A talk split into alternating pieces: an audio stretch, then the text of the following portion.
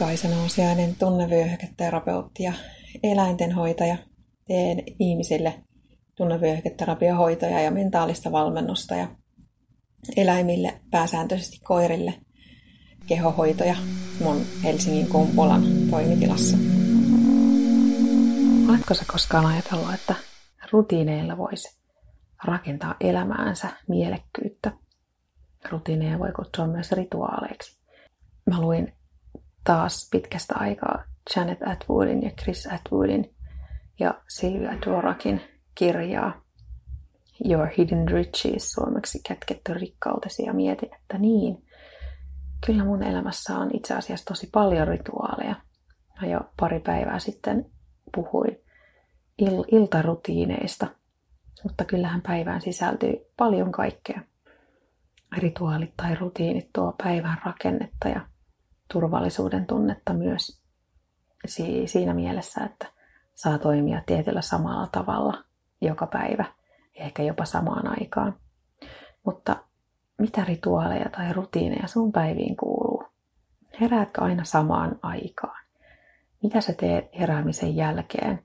Mitä, mitä teet aamulla ennen kun lähdet töihin tai kouluun tai teet niitä asioita, mitä sen päivän aikana muuten on ohjelmassa? Laitatko sä joka päivä ruokaa? Käytkö samassa kaupassa tiettyyn aikaan aina? Tapaatko samoja ihmisiä bussipysäkillä tai koulu, koulukyyditset niitä samoja lapsia? Syötkö aina samassa paikassa ja samojen ihmisten kanssa samaan aikaan?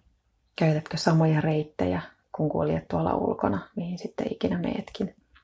Rutiineja on itse asiassa tosi paljon, kun alkaa niitä ajatella. Ja sillä voi olla iso merkitys, että tiedostaa ne rutiinit tai rituaalit ja luo uusia, luo sellaisia, jotka tukee sitä omaa hyvinvointia, lisää omaa turvallisuuden tunnetta, jos se on tarpeen, lisää tasapainoa elämään. Sillä, että tekee tiettyjä asioita tiettyyn aikaan, saa päivänsä rakennetta – vaikka siinä muuten ei ehkä olisi rakennetta. Sen rakenteen voi luoda itse tekemällä tiettyjä juttuja. Ja itse asiassa mulle henkilökohtaisesti rutiineilla ja rituaaleilla on merkitystä myös siinä mielessä, että kun mä toistan niitä samoja juttuja uudestaan ja uudestaan tietoisesti joka päivä, niin se auttaa mua ymmärtämään sen, että mä pystyn olemaan pitkäjänteinen. Mä pystyn tekemään niitä asioita, joita mä olen päättänyt tehdä siinä järjestyksessä, jossa mä olen päättänyt tehdä.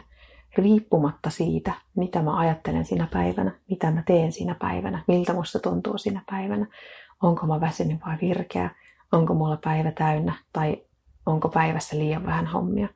Mä silti tiedän, että mä pystyn olemaan pitkäjänteinen, pystyn luottamaan siihen, että mä teen ne asiat, joita mä olen päättänyt tehdä. Täällä kirjassa sanotaan, että Avainkäsite rutiineihin ja rituaaleihin on tietoinen tarkoituksenmukaisuus. Eli mitä myös sanoin, että pitää päättää mitä tekee, tietoisesti toistaa se ja että sen asian pitää olla sellainen, josta on juuri sulle hyötyä. Eli kiinnittää huomiota siihen, mitä tekee ja ajatella, että se rituaali tai rutiini johtaa sua lähemmäs tiettyä tavoitetta, johtaa sua tiettyyn suuntaan. Jos siis tuntuu, että sun elämä on, elämässä joku asia on pysähdyksissä, niin mieti, miten sä voisit tällaisilla joka päivä toistuvilla jutuilla auttaa sitä eteenpäin sitä asiaa. Se sun jumitus voi olla henkilökohtaisen elämään liittyvä tai työelämään liittyvä, ihan mihin tahansa asiaan liittyvä. Mieti, mitä asioita tekemällä sä pääsisit sen kanssa eteenpäin. Mitä asioita joka päivä tekemällä sä pääsisit sen kanssa eteenpäin ja kysy neuvoa, jos et itse keksi, koska jonkun toisen kanssa puhuminen saattaa avata yllättävän helpostikin uusia näkökulmia. Kiitos kun kuuntelit. Toivottavasti sait tästä oivalluksia. Käy lukemassa lisää mun kotisivuilla tässäos.fi ja mirakura.fi.